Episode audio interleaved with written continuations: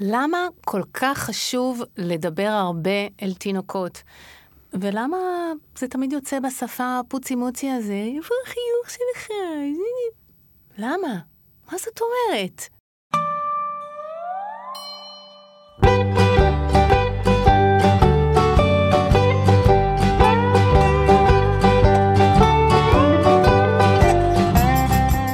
אנחנו עם דוקטור בוני לוין אשר. היי אורנה, אני קלינאי תקשורת וחוקרת התפתחות שפה ממש מן הבראשית שלה, ממש מהינקות, ואת? ואני אורנה כץ, אה, ובין השאר, אני גם אימא לילד על הספקטרום האוטיסטי, לא ילד כבר, בן 23, אה, ולכן מאוד מעניין אותי מה שיש לך לספר לנו. אז, אה, אז איך בעצם, בוני, ילד לומד לדבר? בדיוק. אני חושבת שכדי להבין מה זאת אומרת צריך לדבר הרבה לתינוק, חשוב שנבין קודם איך תינוק לומד לדבר. ואנחנו נתמקד בארבעה תהליכים שיעזרו לנו להבין את התהליך הזה, ומתוך זה גם להבין למה חשוב לדבר לתינוק וכמה לדבר אליו. אז אה, כמו שכולם יודעים, בשביל ללמוד לדבר, תינוק צריך לשמוע שפה, נכון? הוא שומע שפה בעצם מהרגע שהוא נולד, אפילו עוד קודם, כשהוא ברחם, ואז באיזשהו שלב, סביבות גיל שנה ככה, פתאום הוא מתחיל להגיד את המילים הראשונות שלו. אבל התהליך הזה, בשנה הזאת, קורים בו המון המון דברים במוח שלו, במוח של התינוק. ואם פעם התהליכים האלה היו כמו מין קופסה שחורה, שלא ידענו מה קורה שם, היום יש כבר יותר מידע על זה, וזה, אה, את המידע הזה אנחנו נחלוק ככה, נדבר עליו היום ב, במפגש שלנו. אז איך זה קורה? מה, יש לזה שלבים ל, ללמידה הזאת של המילים, של הבנת השפה? כן, בהחלט יש uh, שלבים, uh, והשלבים האלה הם מצד אחד כוללים רכישה של מיומנויות חדשות, מצד שני הם גם כוללים עיבוד, באלף, של מיומנויות שכבר נרכשו ולא רלוונטיות. אז נתחיל בלדבר על איך התינוק לומד להבחין בין צלילים דומים. כי אם הוא לא יבחין בין צלילים דומים, הוא לא ידע את ההבדל בין קוף לתוף למשל. Mm. אחר כך נדבר גם איך הוא לומד לזהות את המילים בתוך הזרם הזה של הצלילים שהוא שומע. מה זאת אומרת זרם מילים? אז בדיוק, התינוק מבחינתו, בגלל שהוא עוד לא מבין שפה, אז הוא שומע מין ש... רצף כזה של uh, הברות, כן? תדמייני שאת מקשיבה לשפה זרה שאת לא מכירה, זה מה שאת שומעת בערך, כזה מין דיבור, דיבור, דיבור, דיבור, אבל איפה הוא מתחיל ואיפה הוא נגמר, לא תמיד 아, אנחנו... אה, נכון, מה, מה זה בעצם מילה? מתי מתחילה ונגמרת מילה? בדיוק. אז בשיחה שלנו היום נדבר על שני התהליכים האלה. בשיחה הבאה שלנו אנחנו נדבר על איך הילד לומד לתת את המשמעות למילה, וגם איך הוא לומד להשתמש נכון במילה, כלומר, איך החוקים של השיחה מתנהלים.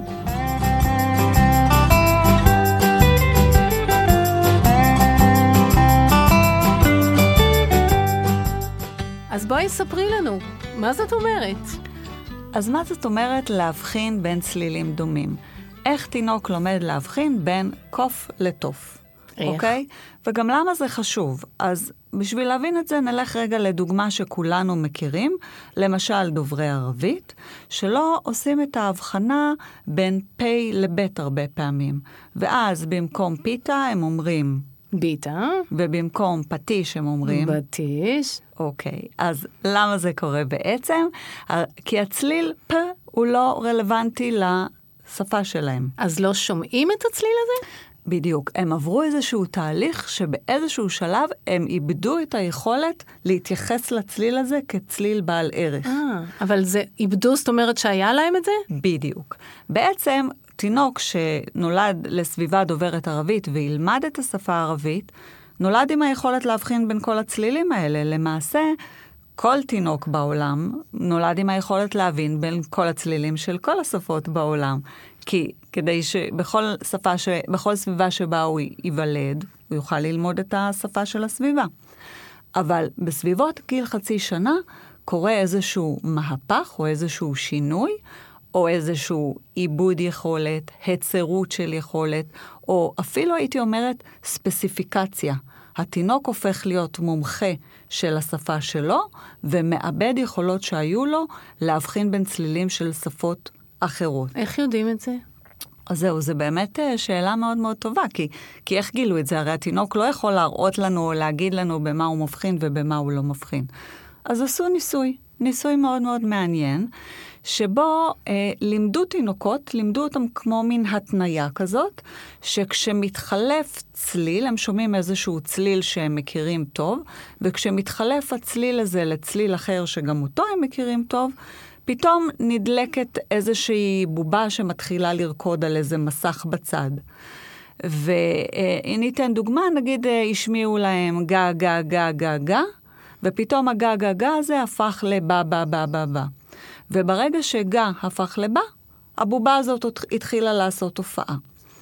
וכשהם ראו שהתינוקות כבר לבד מחפשים את ההופעה הזאת, כשכל פעם כשמתחלף צליל הם כבר מפנים את הראש עוד לפני שהבובה התחילה לרקוד, אמרו, אוקיי, עכשיו אנחנו נשחק עם הצלילים האלה ונבדוק האם הם מבחינים בין צלילים שרלוונטיים לשפה שלהם, או אולי גם בצלילים שרלוונטיים לעוד שפות. אז כדי לבדוק את זה, הם לקחו תינוקות בשני גילאים שונים. אחד בגיל חצי שנה, ואחד בגיל שמונה חודשים. בעוד שהתינוקות בני חצי שנה סובבו את הראש שלהם וחיפשו את הבובה, גם כשהצלילים שהתחלפו היו לא רלוונטיים לשפה שלהם, היו צלילים שרלוונטיים אולי לשפות אחרות, התינוקות בני שמונה חודשים כבר לא עשו את זה. Mm. הם סובבו את הראש רק כשהצלילים היו קשורים לשפה של עצמם. Mm-hmm. אמ, וזה מאוד מעניין, נכון? נכון. אוקיי, אבל למה לנו לאבד יכולת? כאילו, מה, לא היה יותר מגניב אם אנחנו היינו מצליחים להבחין בין כל הצלילים של כל השפות? אולי זה מפנה לנו מקום. אז זה חלק מהתהליך של להפוך להיות מומחה. Uh, הטענה היא שבעצם ברגע שאתה עובר את התהליך הזה, קודם כל אתה עובר אותו מתוך חשיפה לשפה, מתוך זה שאתה שומע את השפה שרלוונטית לך, שפת הסביבה שלך, אתה, המוח מקבל איזושהי מחויבות עצבית לצלילים הספציפיים האלה, ואז הוא יותר מפנה את הקשב של התינוק אליהם. Mm-hmm. ולא רק זה, שכשעשו ניסוי לראות מה קורה אה, כשלא מאבדים את היכולת הזאת, לקחו פשוט תינוקות בני שבעה וחצי חודשים, שכבר היינו רוצים שהם יאבדו את היכולת הזאת, ובדקו, וראו שאלה שאיבדו את היכולת הזאת לאורך זמן, רכשו את השפה טוב יותר ומהר יותר. ואלה שאיחרו בעיבוד היכולת הזאת, כן, שוב, זה עיבוד באלף, רכשו את השפה בצורה פחות טובה ומאוחר יותר. אז אנחנו ממש רוצים שהם יאבדו את ה... כן, אנחנו יכולת. בהחלט רוצים שהם יאבדו את היכולת הזאת. ניקח דוגמה אחרת של עיבוד יכולת, זה לא בדיוק יכולת, אבל רפלקסים של התינוק, שהתינוק נולד איתם, הם מאוד מאוד חשובים להישרדות שלו בהתחלה, אבל אנחנו לא רוצים שהם יישארו לאורך זמן, נכון? אנחנו רוצים שבאיזשהו שלב ה- היכולת התפקודית שלו תהיה יותר נשלטת. אז ככה זה בהתפתחות, ויש לזה מאוד מאוד חשיבות. אז, אז נשאלת השאלה, אם זה כל כך רצוי שהילד יאבד את היכולת הזאת, אה, איך אפשר לעזור לו? איך אנחנו כהורים, מטפלים, יכולים לעזור לו לאבד את היכולת הזאת, או יותר טוב אולי, להפוך להיות מומחה. יותר חיובי ככה. לגמרי. אז אנחנו צריכים לדבר איתו, אבל באותה מידה אנחנו יכולים להגיד, מה זאת אומרת לדבר איתו? הרי הוא שומע שפה כל הזמן. נכון. נכון? הוא שומע אותנו מדברים אחד עם השני, הוא שומע טלוויזיה ברקע, mm. הוא, הוא שומע דברים, אז מה זה ה"תדברו אליו"? מה, מה כבר יש לנו גם להגיד לו? בואי, כזה קטנצ'יק. אמ, אז עשו ניסוי ובדקו את החשיבות של הדיבור אל התינוק. אז בדקו האם אפשר להחזיר את היכולת האבודה הזאת, את היכולת השמיעתית שהתינוק איבד. אה, למשל, על ידי חשיפה לשפה אחרת, mm-hmm. אוקיי? אז אה, החוקרת שבדקה את זה אמרה, בוא נחשוף תינוק דובר אנגלית שכבר איבד את היכולת להבחין בין צלילים שייחודיים לשפה המנדרינית, שפה שמדברים בסין, על ידי זה שנחשוף אותו עוד פעם למנדרינית. אבל היא אמרה, אני אחשוף אותו בשתי דרכים למנדרינית. חשיפה אחת תהיה על ידי מישהי שהיא דוברת מנדרינית, שהיא תשחק איתו ותספר לו סיפורים, ותקריא לו, אה, תשאיר לו שירים אולי במנדרינית וכולי. והקבוצה השנייה של התינוקות תקבל חשיפה למנדרינית, אבל דרך טלוויזיה. Mm. וגם בטלוויזיה הזאת אה, יראו לו תוכניות שמיועדות לילדים, עם שירים, עם סיפורים, עם לדבר אל התינוקות והכל, ובואו נראה מה יקרה. ואחרי 12 מפגשים כאלה של חשיפה של 20 דקות לתינוקות בני תשעה חודשים, משהו כזה, מה היא גילתה? נראה לי ש... שזאת שדוברת המנדרינית כן, אז היו פה כמה רמזים למסקנה הנכונה. אה, נכון, הילדים שנחשפו למנדרינית דרך בן אדם, דרך אותה מישהי שדיברה איתם, באמת חזרה להם היכולת להבחין בין צלילים של השפה המנדרינית, שכבר איבדו אותה קודם לכן. לעומת זאת, התינוקות שנחשפו למנדרינית בדיוק באותו מינון, אבל דרך טלוויזיה, לא, לא חזרה להם היכולת הזאת. Mm-hmm. הם, לא, הם בעצם לא, המוח שלהם לא עבר את השינוי הזה. אז אה, קודם כל יש תקווה להורים שרוצים לעשות רילוקיישן. נכון, רק הם צריכים לדבר לתינוק. בהחלט, בהחלט, נכון. זה גם אחת הסיבות שהילדים הצעירים והתינוקות רוכשים את השפה נורא נורא מהר. א', כי המוח שלהם עוד גמיש, וב', כי הרבה פעמים הם נחשפים ישר דרך אינטראקציה טבעית.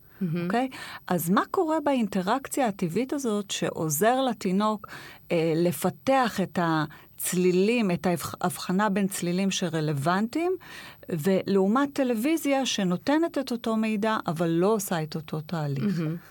אז, אז מה, למה בעצם... Uh, האינטראקציה הטבעית היא בעלת ערך יותר לתפיסה השמיעתית של התינוק, עושה לו שינוי במוח, לעומת טלוויזיה. קודם כל נראה לי ב, ב, ביצירת קשר אישית, קודם כל יש קשר עין. נכון. נכון? זה, זה משהו ש... שהוא, שהוא הרבה יותר אה, מרכז את האנרגיה, מפקס כאילו את ה... לא? מאשר ככה טלוויזיה זה לא בדיוק... אה...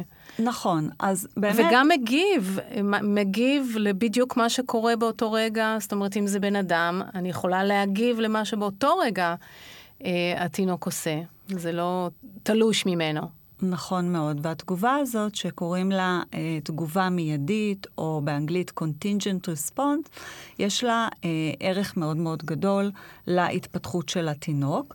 ובנושא הזה של התפיסה השמיעתית, מה שמאוד מאוד חשוב זה העוררות. עצם זה שהילד נמצא מול בן אדם, העוררות והקשב שלו עולים, mm-hmm. אוקיי? באיזה מצב אנחנו רואים אותם uh, מול הטלוויזיה הרבה פעמים? אה, בוהים. בוהים, לגמרי, אוקיי?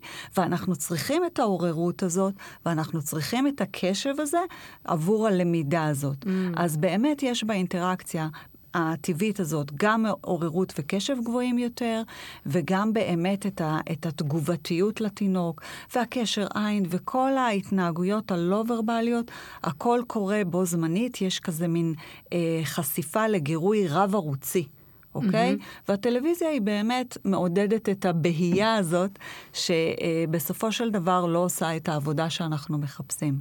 ולכן, אחת הסיבות שאנחנו אה, אומרים, אחת התשובות לשאלה מה זאת אומרת לדבר הרבה אל התינוק, כן, צריך לדבר אליו, כי זה מעורר בו את הקשב, מגביר את העוררות שלו, ואז הלמידה שלו הרבה יותר טובה, פשוט תדמיינו את עצמכם מול איזשהו, איזושהי הרצאה משעממת שמרדימה אתכם, או גורמת לכם לבהות ולא להיות בקשב ולהתחיל לחשוב על כל מיני דברים, לעומת משהו שהוא ככה גירוי רב-ערוצי, מעניין ומאוד מאוד מגיב אליכם, זה הרבה יותר אה, מפתה. Mm-hmm. את התינוק בטוח.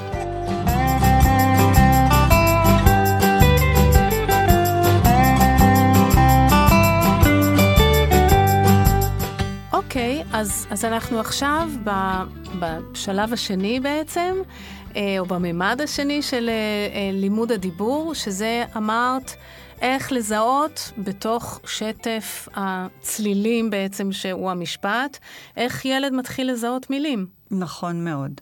אז זה לא מובן מאליו שכשאתם אומרים לתינוק, אתה רוצה לאכול תפוח, הוא מבין שיש כאן כמה מילים נפרדות. אתה רוצה לאכול תפוח.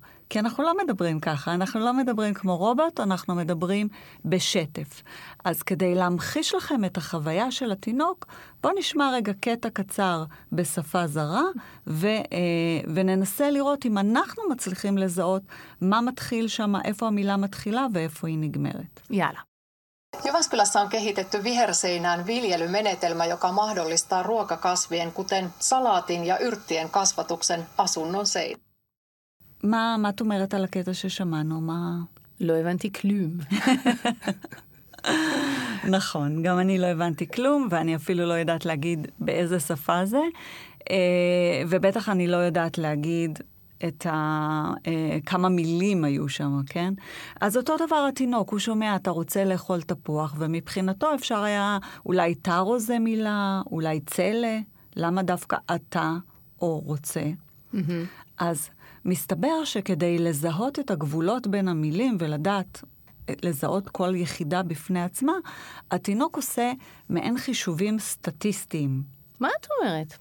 כן, אבל אה, זה לא ממש מודע, כן? וזה לא שהוא למד איך לעשות את זה, זה מין איזשהו מנגנון למידה מולד, שבעצם אה, בעזרת שכיחויות של צלילים שבאים אחד אחרי השני בשכיחות גבוהה יותר, אה. אז הוא מקשר ביניהם. אז למשל, בשפה העברית, הצירוף של תא אחרי אה, כלומר, אתה, הוא בא בשכיחות יותר גבוהה מאשר אתה רו, אתה רוצה, כן? נכון. אז לכן התינוק לומד שאתה זה יחידה אחת, ורוצה זה יחידה שנייה, כי צא הרבה פעמים בא אחרי רו, mm. אוקיי? זה פשוט מה בא יותר, לעיתים יותר קרובות, אחד אחרי השני. אבל הרגילו את זה, נכון? כי זה, זה גם כן משהו שהיה צריך לבדוק כדי להיות בטוחים שזה העניין. אז באמת עשו מחקר וחשפו את התינוק לכזה רצף של עברות, אוקיי? אה, במה שאנחנו קוראים מילות תפל. מילות... ג'יבריש. ג'יבריש, בדיוק. Mm-hmm. מילים שאין להם טעם ואין להם ריח, כן? זאת אומרת שאין להם משמעות בשפה, זה צלילים שהם צלילים שהתינוק מכיר מתוך השפה שלו, אבל משחקים עם הרצף שלהם, ואז, למשל, אם אני אגיד לך בעברית בידיגו, מה זה בידיגו? כלום. בדיוק. אז תדמייני שהשמיעו את הרצף, נגיד B, D ו-Go, בפעם D אחרי B ופעם B אחרי D, וככה שיחקו עם, ה, עם הרצפים השונים, אבל רצף מסוים היה יותר שכיח משאר הרצפים. Mm-hmm. ואת הזרם הזה של העברות השמיעו לתינוק בסך הכל במשך שתי דקות, לא יותר מזה. והשמיעו את זה בכזה דיבור רובוטי של מכונה. אה, בואו נשמע קטע. Bi go ku bu la do ta du pa da ti ba bu la do ta du pa bi go ku da ti ba bi go ku ta du pa da ti ba bu la do bi go ku ta du pa אז התינוקות שמעו את הרצף הזה של הצלילים ששמענו, ואחרי שתי דקות בעצם בדקו את התגובה של התינוק למילות התפל השונות, לרצפים השונים, לסדר השונה של הצגת העברות, והם גילו שהתינוק מגיב אחרת לרצף שהיה הכי שכיח. למשל, נגיד שבידיגו היה הכי שכיח, אז כשהשמיעו בידיגו, התינוק הגיב אליו יותר, אה, בצורה יותר יעילה. ואין משמעות לזה שזה נורא לא טבעי, הדיבור הזה? או. אז אה, באמת צריך לבדוק מה קורה בשפה טבעית, את צודקת, זה לא, זה לא מספיק להגיד, אוקיי, השמענו לו דיבור רובוטי, ומפה להסיק מסקנות. אוקיי? Mm-hmm. בהתחלה עושים את זה ככה בצורה מעבדתית, נקייה, אה, שנשלטת, ואז אנחנו יודעים שכל התינוקות מקבלים בדיוק אותו גירוי, אבל באמת רצו לראות מה קורה בשפה טבעית. ולא רק בשפה טבעית שכמו שאני ואת מדברות אחת עם השנייה, אלא באותו דיבור מיוחד שאנחנו מדברים אל התינוק, mm-hmm. אוקיי? מה את אומרת על ה... אה, מה זאת אומרת? פוצי מוצית? בדיוק. אותו דיבור שאת קוראת לו פוצי מוצית, אה, יש לו גם שמות מדעיים, לא מעט כאלה.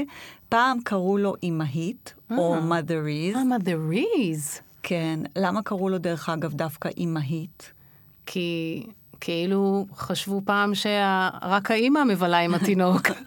אז, אז נכון, באופן היסטורי באמת אה, אימהות היו אלה שיותר אה, מבלות עם התינוק, במיוחד בחופשת לידה ובחודשים הראשונים. רגע, אז היום יש פאדריז גם? אז, אז היום מכנים את זה בכל מיני שמות אחרים, כי יודעים שבאמת האבות הם חלק מאוד משמעותי בתוך התהליך הזה, והתחילו לקרוא לזה פרנטיז או הורית, אבל אני חושבת שהמונח הכי אה, נכון להשתמש בו זה Child Directed Speech. או פוצימוצית. או פוצימוצית לגמרי, אבל אם רוצים ככה אה, בשפה טיפה יותר מדעית, אז הדיבור שמופנה לילד או הדיבור שמופנה לתינוק, לא משנה מי מפנה אותו, ברגע שמשתמשים באותה צורת דיבור פוצית-מוצית, אה, זה הדיבור ה, אה, שעליו אנחנו מתייחסים. אז החוקרת עשתה בדיוק את הניסוי הזה. השמיעה לו שני סוגי דיבור, אחד, כמו שמבוגרים מדברים אחד עם השני, שתיים, כמו שהורים או מטפלים מדברים לתינוק, ומה שהיא גילתה זה שבדיבור פוצי-מוצית, שם התינוק למד מהר יותר וטוב יותר לזהות את הגבולות בין המילים. וואו. כן, הסטטיסטיקה עבדה, עבדה לו שם יותר טוב. אז אם אנחנו חוזרים לשאלה שהתחלנו איתה, מה זאת אומרת חשוב לדבר הרבה לתינוק, זה בדיוק העניין הזה. כשאנחנו מדברים לתינוק, אנחנו מדברים אליו בשפה מיוחדת, ש, שדרך אגב, את יודעת מה מיוחד בה? תנסי ככה להקשיב לה כשאת אומרת אותה. יש, יש איזושהי אנרגיה הרבה יותר גדולה שמתלווה אליה, אינטונציות אה, מאוד כאלה מודגשות. אה, יותר לאט גם. בדיוק. זה בדיוק הדברים האלה, האינטונציה המאוד מודגשת, הקול עולה למעלה, שזה גם כן ככה מושך הרבה תשומת לב מהתינוק, אבל גם ההבעת פנים שלנו, נכון? כשאנחנו מדברים אל התינוק, הגבות ככה עולות למעלה, תשימו לב, אתם כמו מאירים אליו פנים. אז השילוב הזה של הדיבור והבעת פנים ותנועות ידיים וקשר עין שאת הזכרת קודם, כל המכלול הזה שעוזר לתינוק להתכוונן, להיות קשוב יותר ולזהות טוב יותר ההדגשות שאנחנו עושים בדיבור. המון המון חזרות יש בדיבור הזה, והוא גם בקצב יותר איטי. זה מאוד מאוד מותאם ליכולות העיבוד, הפעם העיבוד בעין, mm-hmm. אוקיי? אז הוא מאבד את המידע הזה טוב יותר ובקלות יותר, ולכן הוא מצליח להבחין מהר יותר, ללמוד. מהר יותר את הגבולות בין המילים.